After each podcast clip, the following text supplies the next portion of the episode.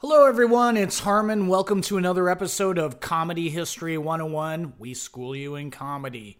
Hey, Comedy History 101 is coming to you live on March 19th at the People's Improv Theater Loft, the Pit Loft. That's right, we're going to do a very special live show here in New York City for you people. You can come meet us in person. That's right, once again, March 19th at the Pit Loft. 7 p.m. You can go to the Pit website and find out more, or to our website, Comedy History 101.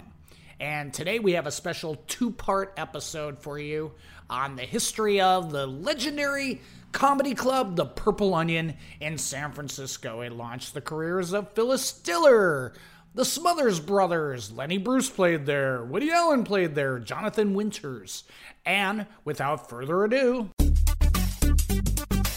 You're stupid. Everybody's so stupid. Good thing about doing comedy in Russia, you have captured audience. You're stupid. Everybody's so stupid. Comedy History 101.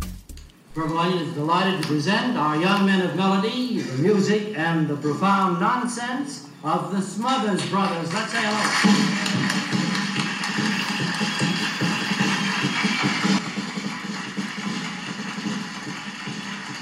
Long drum opening, huh?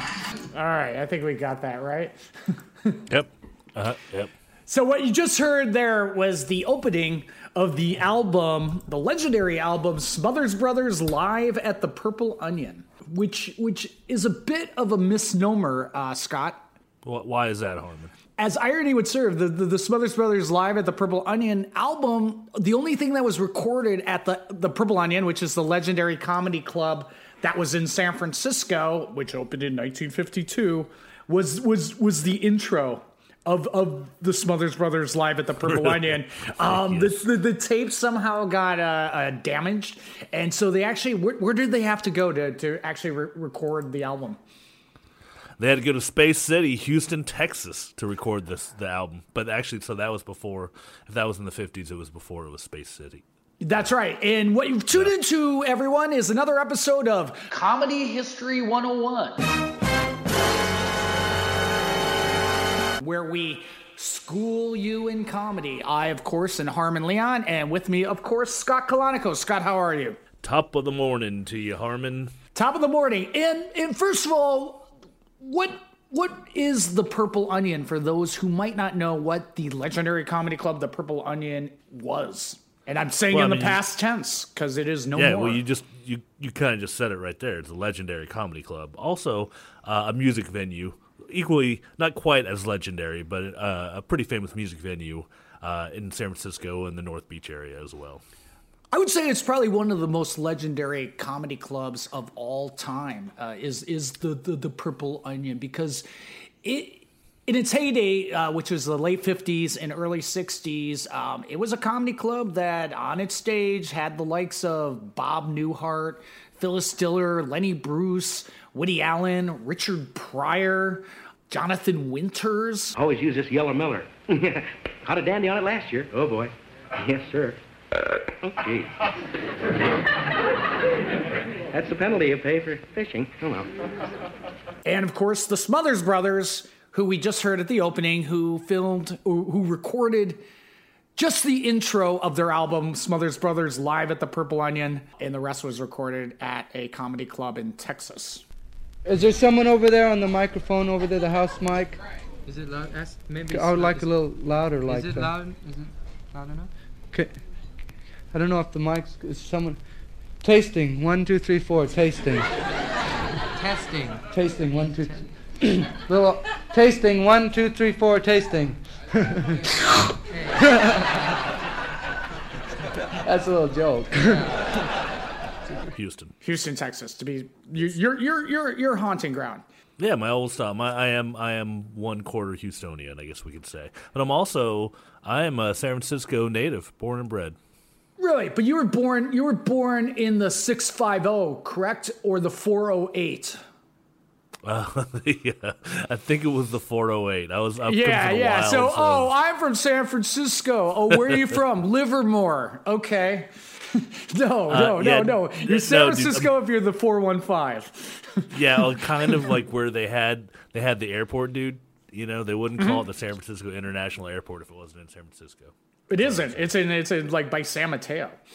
Well, dude, don't knock San Mateo. Or it's closer to it's closer to South San Francisco, the airport, really. So, are we done with our California geography lesson? And before we jump into the history of the legendary Purple Onion Comedy Club in San Francisco, I'd like just to give a shout out that, okay, Comedy History 101 is coming to you live on stage on March 19th to the Pit Loft in New York City. That's right, we are going to do a live version of our podcast, and we would love to see you there. It's 7 p.m. on March 19th. You can find out more at the Pit, the People's Improv Theater website, or our website, comedyhistory101.com. So I am going to be there live on stage. Scott, you'll be there via Skype because you live in Berlin. That'll be exciting. Yeah. Will you put up a little camera so I can see the audience? We will indeed. So anyways, we hope to see you guys down there at our very first live show. Ooh, that's so exciting. Excellent. Yes, exciting. But it's not as exciting as what we're going to talk about today, which is the legendary Purple Onion Comedy Club, which was located in North Beach in San Francisco, the precise address, 140 Columbus Avenue. It was our underground club at... Okay, so I heard two different things. I heard there was 24 steps to get to the underground, or 12, but I think we can concede that it was 24 steps because I've read that in more historical articles on it. It was known for its purple awning in front with those crazy like 50s fonts with a purple awesome onion, font. And the Purple Onion was named after a bordello in Paris. And a second tie is that we have both performed there.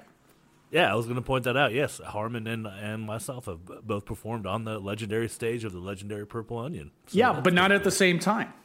No, not at the same time. Years apart. Yeah, and we could dig into that later. But basically, it's one of the most famous comedy clubs of all time. And as you know, if you perform there, such as Scott and myself have, you can almost feel the comedy spirits in the room. It's just sort of like a hole in the wall dank. You got to walk down these stairs. It's not a big room. It seats about 80 people. There's weird sort of nooks and crannies to it, like sort of bad sight lines, but you could feel the spirits in the room. You could feel your Lenny Bruce's. You could feel your Richard Pryor's. You could feel your Woody Allen's. You could feel your Phyllis Diller's, all in the room. And but go ahead. Your Maya Angelou's as well. Kingston Trio. That's right. Yeah. Jim Neighbors. Yeah, there's a funny story about Jim Neighbors that we'll dive into in a bit. But so again, it wasn't a big thing, but you could like we play there long after, you know, the heyday of the 50s and 60s. But I think back then it was like kind of elegant. You know, you almost feel like, you know, tablecloths and, you know, you could feel that it was like kind of like and it still was like a big event to perform at the Purple Onion. It was just something about that room was just very, very special. And again, you could just feel the spirits of comedy that preceded your performance there. And that always had like a good show there because it was just like you're just weird, always so happy. And the weird thing is... Yeah, the stage is not that big. It's only a few inches off the ground. Yeah, I mean, again, it's just a tiny, tiny room. And pretty much up until the end, the room was almost intact of the structure of what it originally was when it opened in the 50s. Mm-hmm. And even they kept like the same. The last owner, I think his name was Mario Antone, I think. But he kept the original Purple Onion sign that was behind the stage. Oh, cool! Yeah. No, it was always hard to miss that awning, and that was a pretty happening little corner there. That was around. Isn't that near Broadway? Vesuvio's. Vesuvio's. Isn't there right across the street or something? Yeah, but it's closer to another bar called Vesuvio's. Yeah, Vesuvio's. Sorry. I mean, again, it's like in the 50s, San Francisco, late 50s, you know, we're talking about your Marvelous Mrs. Maisel era of comedy. Mm-hmm. Yeah. In the late 50s, early 60s, San Francisco was the epicenter, even over New York, on just in the world of comedy. Yeah, that's interesting how it started out that way. Well, New York is just a much bigger city, but you know, in this area in North Beach, San Francisco, that was just the epicenter of entertainment. Besides, you know, the Purple Onion, there was clubs like the Hungry Eye, which was actually the #1 comedy club at the time, and Purple Onion was considered #2. I think the reason for that was Purple Onion had more sort of variety acts. That's where the Kingston Trio got their start. Right. John Phillips, before he was in the Mamas and Papas, I think was it a group called like the Journeymen or something like that? Okay. I think they were a house band there at the Purple Onion, and Maya Angelou, she performed there, and like Rod McKeown. So it's kind of like a variety sort of club.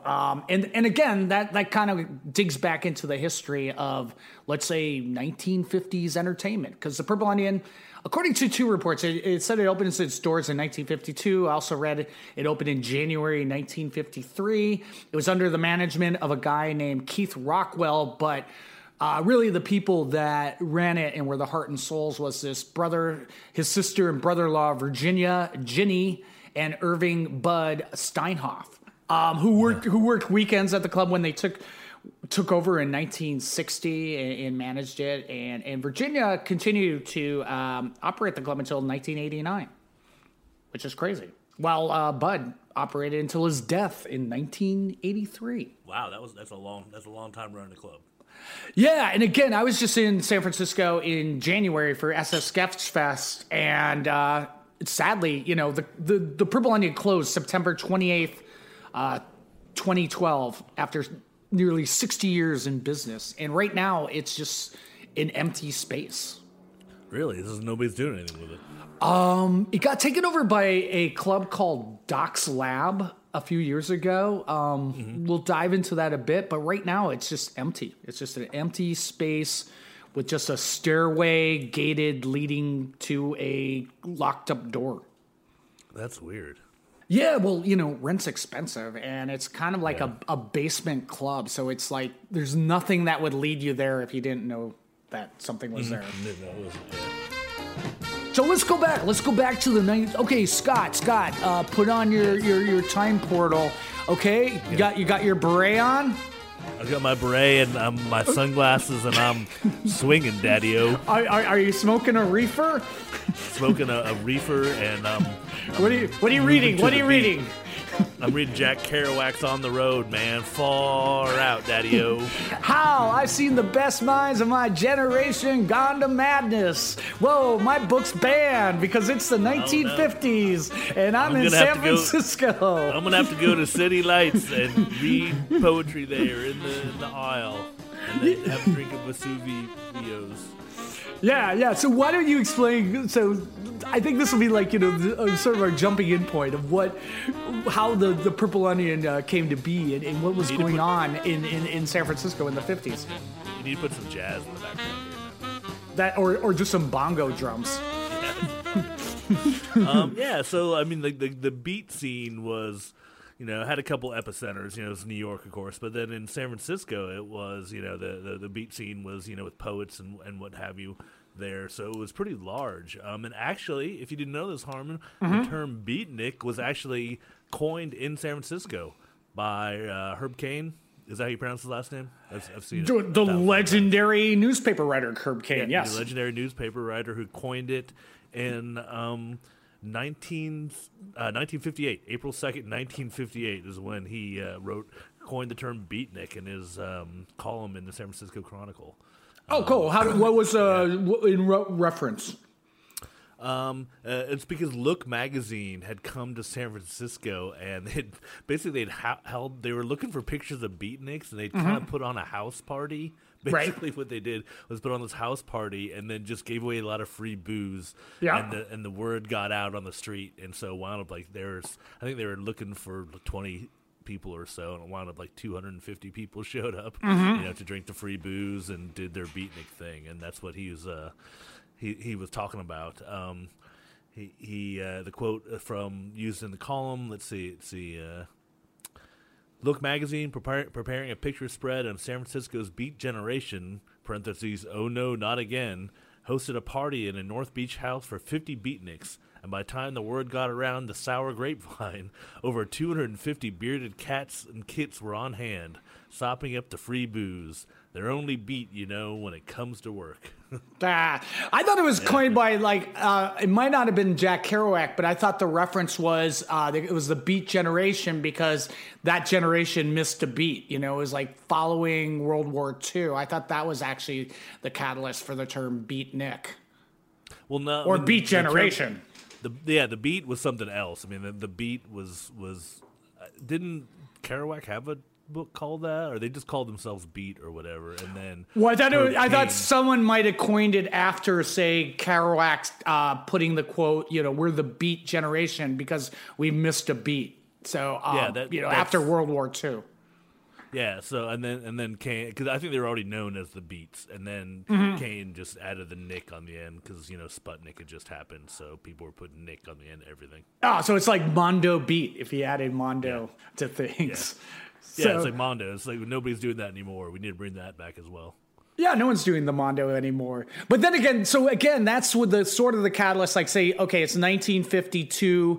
There was there were like kind of like, even back then, there were kind of like the mainstream comics, which were kind of, you know, coming off of, say, like the Borscht Belt and all that. And it's kind of similar in the UK when you went from like mainstream comedy in the early 80s to what they called alternative comedy with like Rick Mayall and the guys from the Young Ones that came in and changed the face of comedy. It was the same sort of scenario here in the 50s where there was like, you know, the mainstream guys like your Bob Hopes and Milton Berles.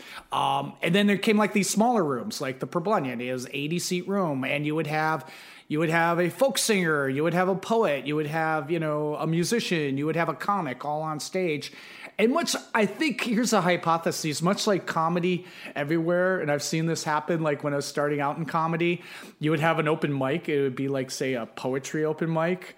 And then first, like, one comic goes, and then the word gets out, and suddenly there's, like, no poets and all comedians, and you just slowly take over the fucking bill. So that's what I was thinking. Like, you know, they all these coffee houses with poetry, and then the comics just moved in and took over the stage time. Yeah, I remember going to a coffee, like one of the last times I was in LA. I remember going to a coffee shop in Highland or something, and then like they had a sign up there that they were having their just like you were saying, they're having their folk music open mic night, and then it said everybody welcome, and then at the bottom it just says no comics.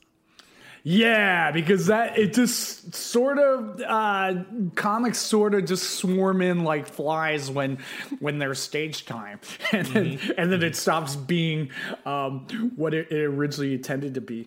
So, like I was saying, Purple Onion was number 2 because I think Hungry Eye also did folk music. In fact, the Kingston Trio. Now, the Hungry Eye is proud to present the Kingston Trio. Do you know any Kingston Trio songs? I know of them. I know of them as an entity. I can't for life. I know I read that, but I can't. I don't know how they sing or whatever. But there's they did an album at the Hungry Eye, and Hungry Eye was the number 1 club in the city, and I think I had more comedy than the Purple Onion. They wore a lot of striped shirts. Yeah, Tom Dooley, that was their big and I heard they're from Palo Alto, and I heard part of their appeal is they had a really big mailing list, which is like anywhere, like, you know, you would have a lot of Twitter. That was like the Twitter followers. The Twitter of the day was the mailing list. Yeah, well, they were, you know, they were in college still, I think, or just out, and so they just knew a lot of people. Yeah, and Palo Alto. So, did they go to Stanford? Is that a possibility? I guess so, yeah, that was a possibility. So yeah, like I was saying, like Hungry Eye was actually the number 1 club, and I think Purple Onion, that's where like the more kind of known acts would perform, and Purple Onion was more for like up and coming acts. That's what I read. I would agree with that, yes. So, you know, they say, like, Lenny Bruce performed at the Purple Onion, but I don't, he wasn't, like, a regular performer there. I think, like anything else, he would probably, like, pop in and do sets there. I don't want some sharp chick that can quote Kerouac and walk with poise. I just want to hear my old lady say, get up and fix the sink. It's still making noise. All alone, all alone. Like a near-sighted dog, where's the bone? Ah, but it's better to be all alone. No more taking out the garbage, hear her yakking on the phone. I gave her everything, even my mother's ring. But to me she was so petty. Sometimes I wish that she were dead, but it'd probably take her 2 hours to get ready. Yeah, so anyways, just to dive into what is the Hungry Eye, I think the owner was a man named Enrico Banducci, and he ran the club. Banducci. Yeah, I think he actually had a small slice of ownership in the Purple Onion, because there was an article I read, and we'll jump into her later, on Phyllis Diller, that she begged Enrico to get the audition at the Purple Onion because he had a part ownership. So currently in San Francisco, there is a club called the Hungry Eye. It's a strip club, but it's only in name only, because they just licensed the name, because the original location... I heard it was located where you've been to San Francisco and seen, like, where Francis Ford Coppola has his restaurants and his editing suite. So that's what I read, where the original location for the Hungry Eye is, which is, you know, basically like about one block from the location of the Purple Onion. Okay. Yeah. Yeah. And I think they moved that to Garibaldi Square, like in the 60s, like late 60s, and made it a music club. But they said on, like, any given night in San Francisco, not any given night, but you could jump from club to club, and you could see, you know, Woody Allen on stage. You could see Phyllis Diller. You could see Mort Sahl. You could see Don Rickles. And the other big clubs of the time were Bimbo's, which is still there, and it's a pretty darn cool club. Annie's 440, which is said that's where Lenny Bruce would mostly perform. That was on Broadway. A club called Fax. So those were, like, and then the Hungry Eye and the Purple Onion. So, you know, again, that's like the regular rotation of all the big acts. And again, they say Woody Allen performed at the Purple Onion, but I think he mostly did, you know, he would actually perform at the bigger clubs. I have never had in my whole life good relationships with mechanical objects. I don't know what it is, but anything I can't reason with or kiss or fondle, I really get into trouble. I have a clock that runs counterclockwise for some reason. And my toaster pops up my toast and shakes it from side to side and burns it very deliberately. And I hate my shower. If I'm taking a shower and someone in America uses their water... That's it for me, you know, and I leap from the tub with a red streak down my back screaming, you know, oh, I spent $150 for a tape recorder, and as I talk into it, it goes, I know, I know. So here's, like, a review of the time in the Chronicle. Yeah, the review's pretty good. Do you want to read it away? I'll go ahead and read it, yeah. It's this is a review of Woody Allen from 1963 performing in San Francisco by the San Francisco Chronicle's Ralph Gleason. Okay. Mr. Allen is a small elfin man who twists and squirms while he talks in a manner reminiscent of a spider climbing a web. His arms go up and around his head. He bites the back of his hand, twists his hair, and in general looks like he's trying to raise his hand for permission to leave the room. So Mr. Gleason, not a fan. Oh, Woody Allen. Yeah, and it's also, again, when Woody Allen popped on the scene, like the old guard, like your, you know, like your Milton Berles and whatnots, they looked at him like, you know, that's not professional, you know? And again, it was like the changing of the guard of comedy with this new wave. And do you know who was the big game changer of not only San Francisco comedy, but this, you know, kind of this new breed of comedians, like during the 50s, is Mort Sahl. As you know, there's been a lot of talk about the U2 the last couple of weeks. As you know, that started on the 1st of May when the plane was shot down, and the president reserved comment until he could assemble all the facts and weigh them and discuss it with his advisors and then deny it. So then cruise chef turned around and said, I'm sure the president didn't know about the flight. And the State Department said, of course he knew. And the president said, yes, I've known about all the flights. So then the president said, why are they so self-righteous? They've got a lot of spies in our country, too, which they have. And if we're lucky, they may steal some of our secrets, and then they'll be 2 years behind. What do you know about Mort Sahl? He did current events. That was his thing. He was like the, yeah, he was like the Jon Stewart of the day. So yeah.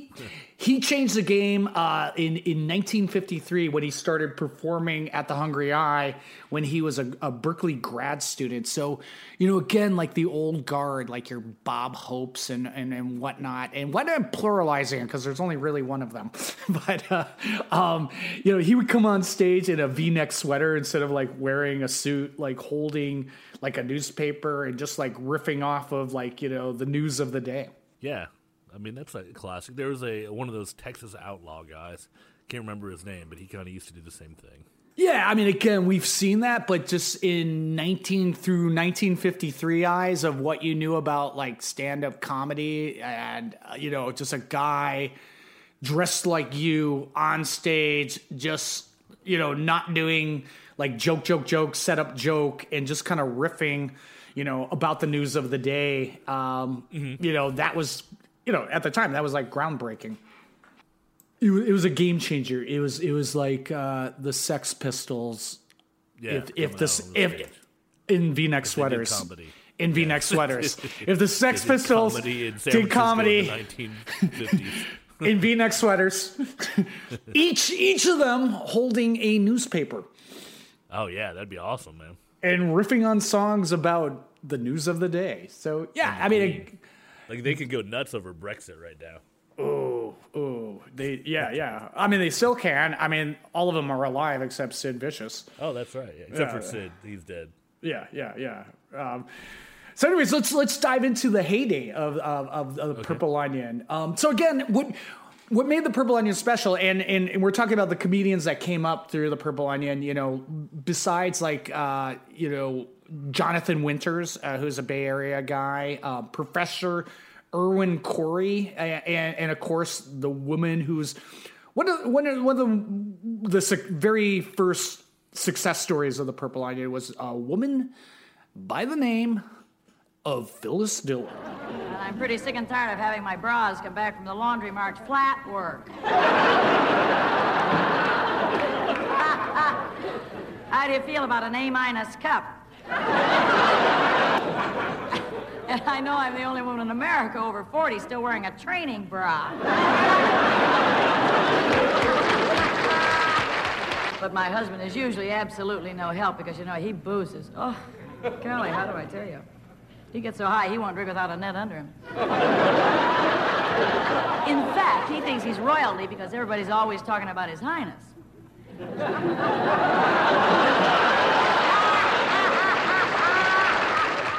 Phyllis Diller, yes. So you take those three comedians, and they kind of really reflected the flamboyant, eccentric flavor of San Francisco of the time. You know, the feel of the city. Like Jonathan Winters... you know, there's that story of him. I think he was performing at the Hungry Eye that night that, like, after his set, he ran to the wharf and he climbed up, like, I don't know, like a flagpole with no clothes on. Like, he totally lost his mind. Oh, yeah, I heard that. I've heard about that one. Yeah. Yeah, though I do think he was performing at the Purple, or at the Hungry Eye that night. So, and Professor Irwin Corey, you know, I like vaguely can picture what he looked like. So I did a Google image search. He had like crazy hair. I don't really know. I'll just drop in a clip of him here. But why does a chicken cross the road? Well, actually, it's not a chicken. It's a rooster that's looking for a chicken. That's what it is. That explains it. The chicken stays where he is. The rooster comes to him. I see. Why is it that women don't have whiskers? Well, you've been going out with the wrong girls. Okay. Yeah. So, again, these were like kind of like they reflected the city of the time. Just, you know, San Francisco up until recently was known for really eccentric characters. Now you know what it's known for? Twitter. Headquarters of Twitter. It's where you go to build your app. That's where you go. Yeah, the .com craze. Yeah, and it's not even .com craze anymore. It's the app craze now. App craze. So in the 1950s, a East Bay housewife burst on the scene. She was a mother of five. She had no manager. She worked by day. She was like a copywriter for radio stations. So, and she was hired by the Purple Onion. She was 37 years old at the time.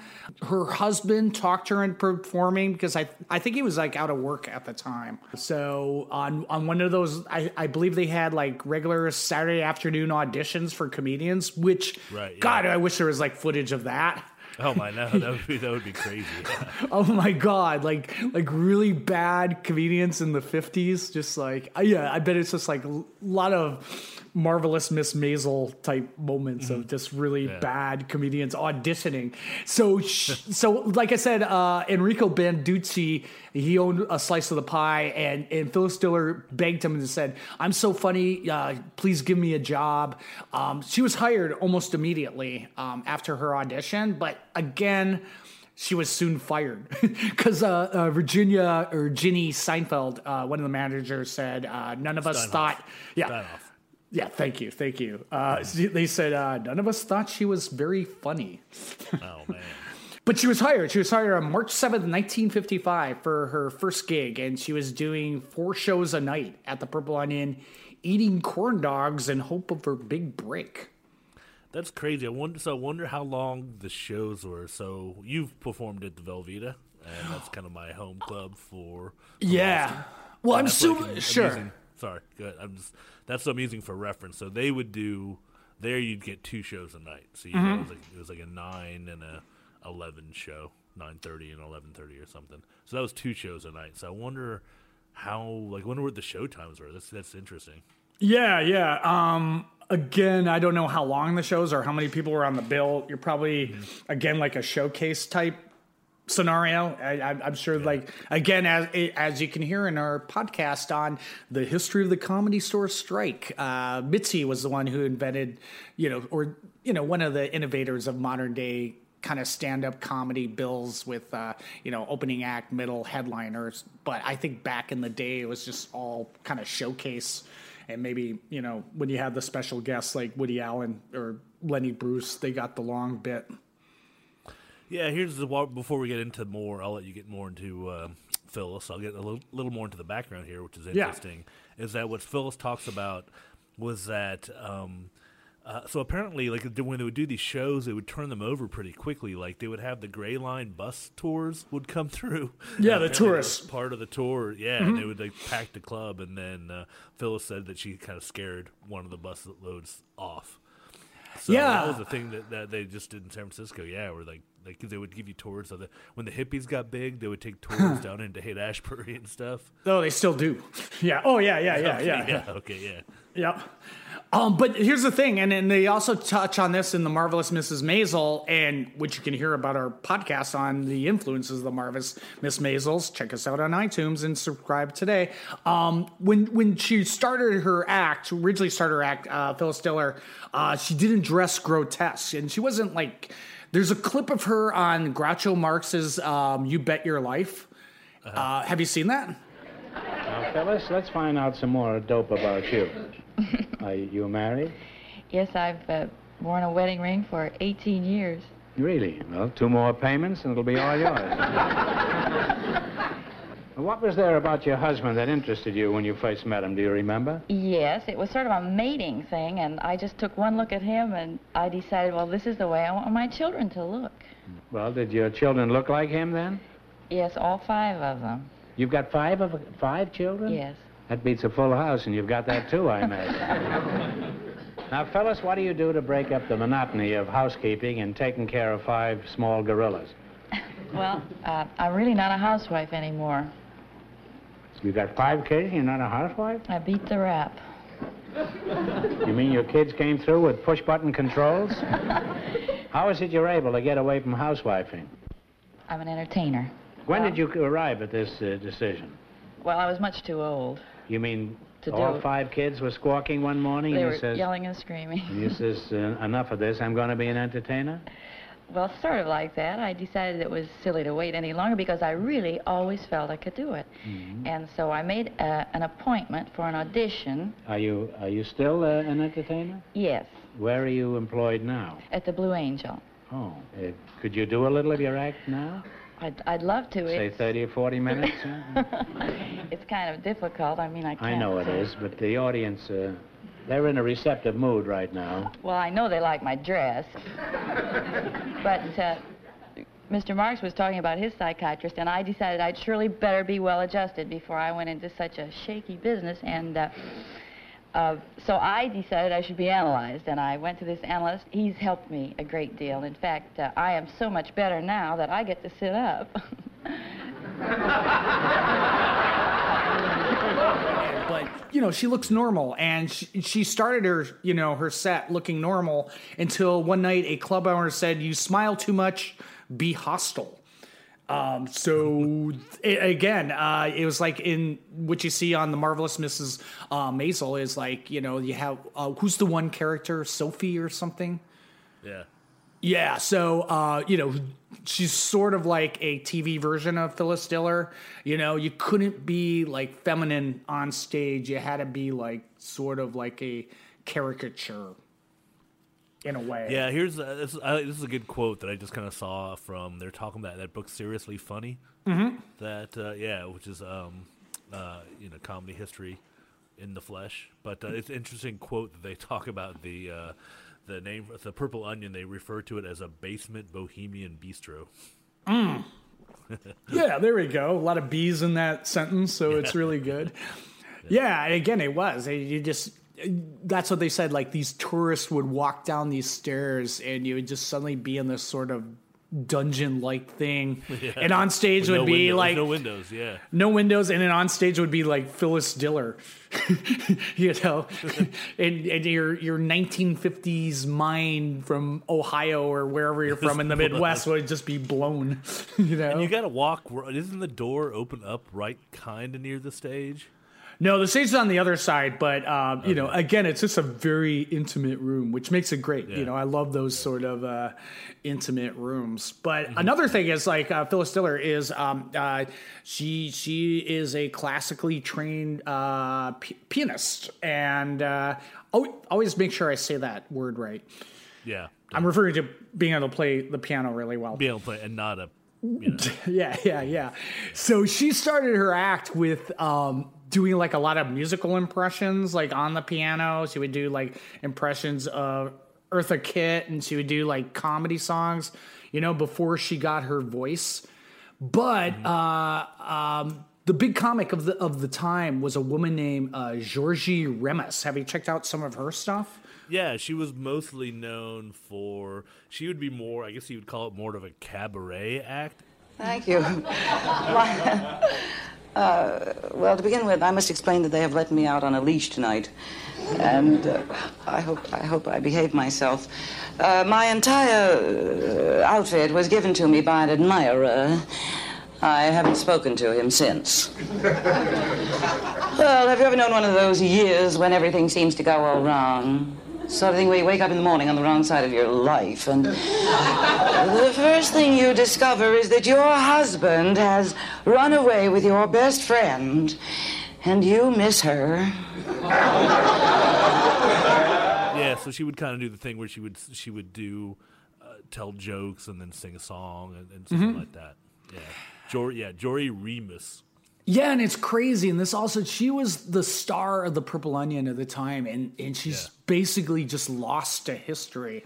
Well, I was just saying, while we're talking about her, she was, you know, obviously, as you said, she was a big influence on Phyllis Diller, but she was also the person responsible for getting Maya Angelou to start singing at the Purple Onion, which is really, like, I didn't know that. That was kind of interesting. There's actually, we'll put it up on the website in the article, in the blog post, but there's an ad. For you see that one? There's an ad for Maya Angelou singing. Yeah. Oh really? Oh wait. Onion. Yeah. Oh wow. Yeah. So, So that Jorie Remus just kind of, like, people thought she was dead for a while or something. And because, like, apparently the story was that some newspaper printed her obituary, but it wound up that she had moved to Hawaii. So she was just living there. And she was on a Hawaii Five-0 a few times. And yeah, Magnum PI. Yeah, Magnum PI, yeah. That was her last TV appearance. Yeah, but two things interesting about her. She did do jokes, but yeah. if you listen to, like, her jokes and her timing, and you listen to Phyllis Diller, it's almost the same exact sort of delivery. I told you where I got this, but I didn't tell you what it was. Now, I just came back from San Juan, and I always wear this when I fly. It's a sort of a dressy jumpsuit. It's wash and wear. It's for the champagne flight. This is drip dry. Yeah, exactly. So Phyllis Diller got a lot from Jorie Remus, which is very interesting. Mm-hmm. And here's just another funny Phyllis Diller tidbit is, you know, like all her jokes are about, you know, her husband Fang. It's kind of funny. That's a funny name to call your husband, Fang. That just started out as like an ad lib, you know, during a Purple Onion set. Yeah, excellent, man. We love Fang. Yeah, so again, you know, just jumping out of Phyllis Diller being, you know, one of the big first breakthrough acts to come out of the Purple Onion. So she was hired, like almost immediately fired, and then rehired, and then performed at the Purple Onion for a record, I believe, 81 weeks. Yeah, that's a long time while we're just talking about her. Interesting thing, I don't know if you knew this, Harmon, but you can now access all of Phyllis Diller's personal papers at the California State Archives. She donated all her papers to there. So they've got her set lists and jokes and business papers and things like that. So they're there if anybody wants to dig into Phyllis Diller's personal papers. Yeah, because she used to keep a filing cabinet. All her jokes were in a filing cabinet. There's a documentary about her. And she had this huge ass filing cabinet on index cards. It was jokes. You gotta fucking love that. Mm-hmm. I think she's fucking funny, man. She's like hilarious. So you just started with jokes. The character's funny. Kept a filing cabinet of jokes. I'm so sick of having bird legs. You know, I was in an elevator the other day, and some ugly broad looked at me, and she said, "The last time I saw a leg like that, there was a message attached." Yeah, she had that, like, one of those maybe we could do failed TV sitcoms, but she had a sitcom. No way. Like in the late 60s. Yeah, there was the late 60s. I think it was called The Pruitts of Southampton. I think it was one of those ones that was on. She was basically like this really rich woman who had lost all of her money but was trying to still pretend to be rich. And I think it was like one of those shows that was only on for like 3 episodes or something. Who's the co-star? Dabney Coleman. Oh, no way. Right. Was he the co-star? No, I'm just throwing that name out there. Yeah. Oh, no, yeah, I love Dabney Coleman. Let's see. Actually, no, so this is on for a couple seasons. So it was on for 2 seasons. Reginald Gardiner was the co-star. And what does IMDb tell you about him? We could do a whole episode on Reginald Gardiner. Yeah, I think so. Or just the early years. Yeah. Make it a 2-parter. He was on the Monkees as a butler. He was an English guy, so he was like, he would always play like upper class English guys. He was on Batman as well. And all right. He had a career. Like we were saying about Jorie Remus, it's like all these people that have had careers that are just forgotten in comedy. But then again, you know, you think about back to, like, say, the Velveeta Room and other, you know, comedy scenes that are coming up. And there was always, say, the one person that, you know, was the big person of the scene. And, you know, they sometimes don't go anywhere. And it's like, you know, these people are just, you know, very talented, like Jorie Remus, and just lost to history. So that ends part 1. That's right. This is a 2-parter on the history of the Purple Onion Comedy Club in San Francisco. Next week, obviously, we'll be back with part 2. We'll find out what happened to the Purple Onion, what led to his demise, what took place in Purple Onion in the 90s? What about in the 2000s? What happened then? But and what club opened after the Purple Onion? We'll answer all those questions and more on next week's episode of Comedy History 101. And with that, it's time to plug away. Scott, what do you have to plug? Hey, Harmon. Well, as everyone knows, I have a new short film out called Everything You Wanted to Know About Sudden Birth But Were Afraid to Ask. Documentary short. We premiered at Sundance 2019, and we're about to hit the festival circuit, so we have our first screenings are going to be in... at the Florida Film Festival in April. We also have another screening in April that I'm not allowed to talk about yet, but it's pretty big, so it's be cool. And then we'll be on the festival circuit the entire year, so hopefully you can catch that somewhere. And then also, my co-host Harmon and I do another podcast called This Is the President, which you can find on iTunes, Stitcher, Last.fm, and everywhere you find your favorite podcast episodes. Ah, and with that, what I have to plug away, of course, I plugged this at the top of the show, is Comedy History 101 is coming to you live. Yes, live on March 19th, 7 p.m. at the Pit Loft in New York City. Yes, we will be there live on stage, except for Scott. He'll be there via Skype. And we'll be presenting an episode of Comedy History 101. We would love to have you come out and see us live in New York City, March 19th. And by the way, if you want to subscribe to Comedy History 101, of course, you can go to iTunes and do that, or via through our site, Comedy History 101. And we love it when you leave comments, and we will read them on the air. Thanks a lot for tuning in, and bye-bye.